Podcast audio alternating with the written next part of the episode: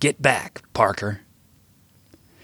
It felt great making BA's last week on Earth kick ass, and I felt great doing it with somebody else's money. I blasted Metallica as loud as my fancy new stereo would let me. With every window open, the beautiful day pounded through the hand sewn leather interior. I felt lucky to be alive.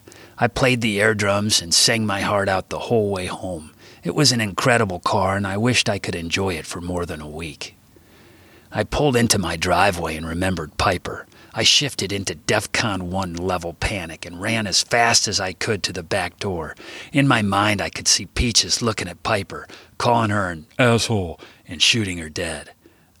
I cried, no, no, no, in a panic as I ran up the back stairs to the house, feeling helpless again.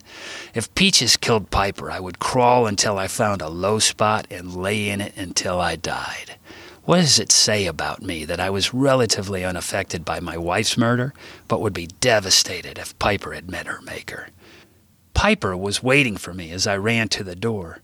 Baby! I shrieked and I held my arms out. Instead of her usual vibrating welcome, she raced past me into the yard and gave me a what the fuck look as she urinated for about five minutes straight. Baby! I cried again, holding my arms out to embrace her. She ignored me yet again and went from her peeing posture straight into an arched position, violently dropping a deuce any horse would be proud of. She'd been locked up in the house forever. Don't worry, sweetie, I said, the relief overwhelming. I'm never going to leave you again. Ever. I meant it. I took a long, hot shower, even though it felt super creepy knowing Margot, the woman I'd shared the shower with, was probably still lying dead in some dipshit's apartment.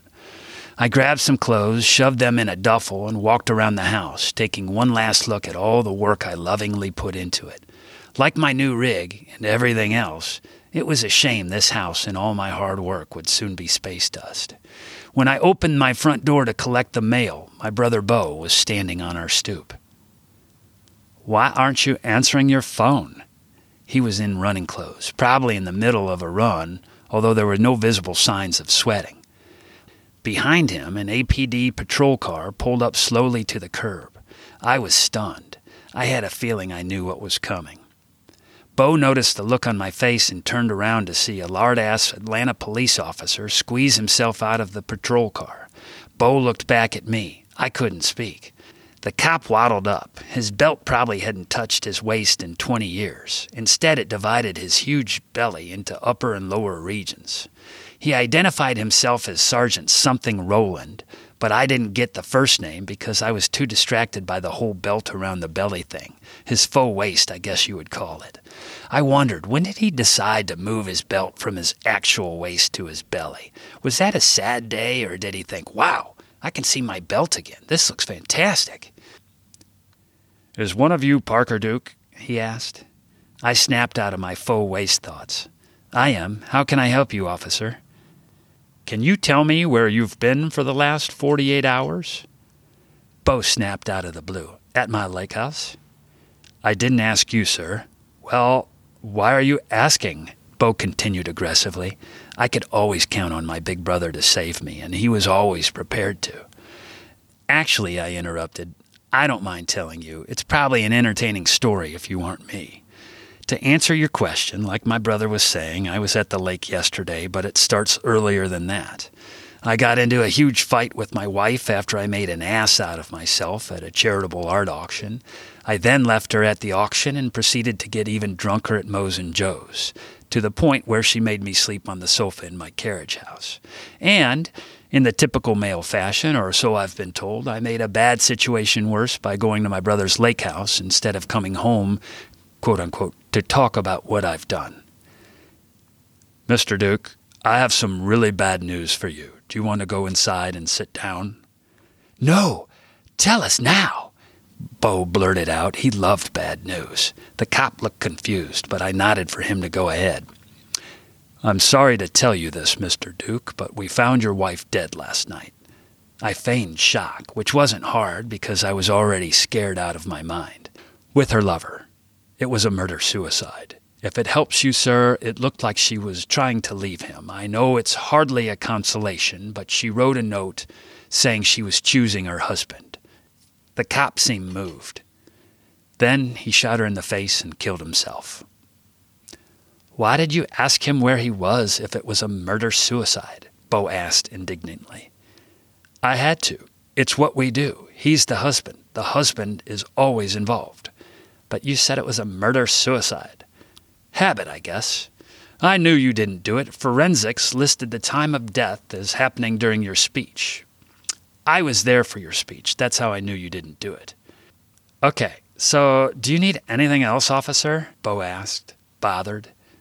Well, I hate to break it to you, Mr. Duque, but you got a lot wrong in your speech there. I was the homecoming king, and look at me now. I just made sergeant. He put one hand on his gun and tugged at his vinyl name tag with the other. Seriously? Bo was incredulous.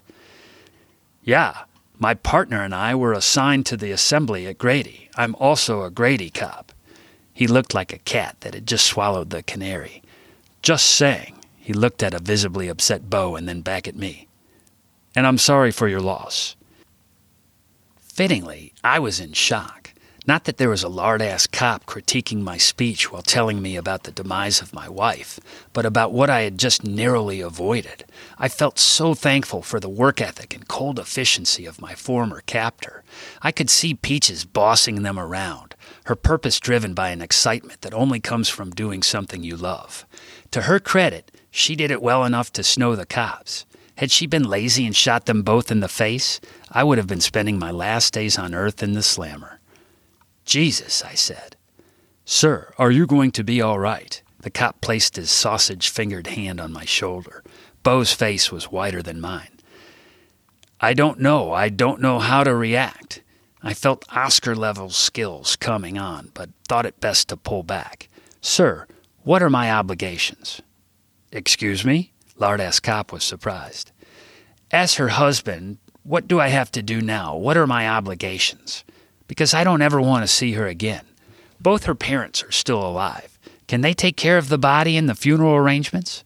I don't want anything to do with her. If you need to bury her with the indigents, that would be fine with me too. Parker, you don't mean that. Bo said with his trademark clutch the pearls move. I looked to Bo, and then I looked to Lard Ass Cop and said, Yep, I'm afraid I do. I would like to. Are you writing this down, sir? I would like to volunteer to pay the cost to have her and her lover buried where they bury the homeless people. I'll pay extra for it. Buried with homeless. Husband to pay. Lard ass cop murmured as he took the notes. If her parents don't agree to it, they can pay for it, I added, as Bo looked at me in stunned silence. Contact parents for payment.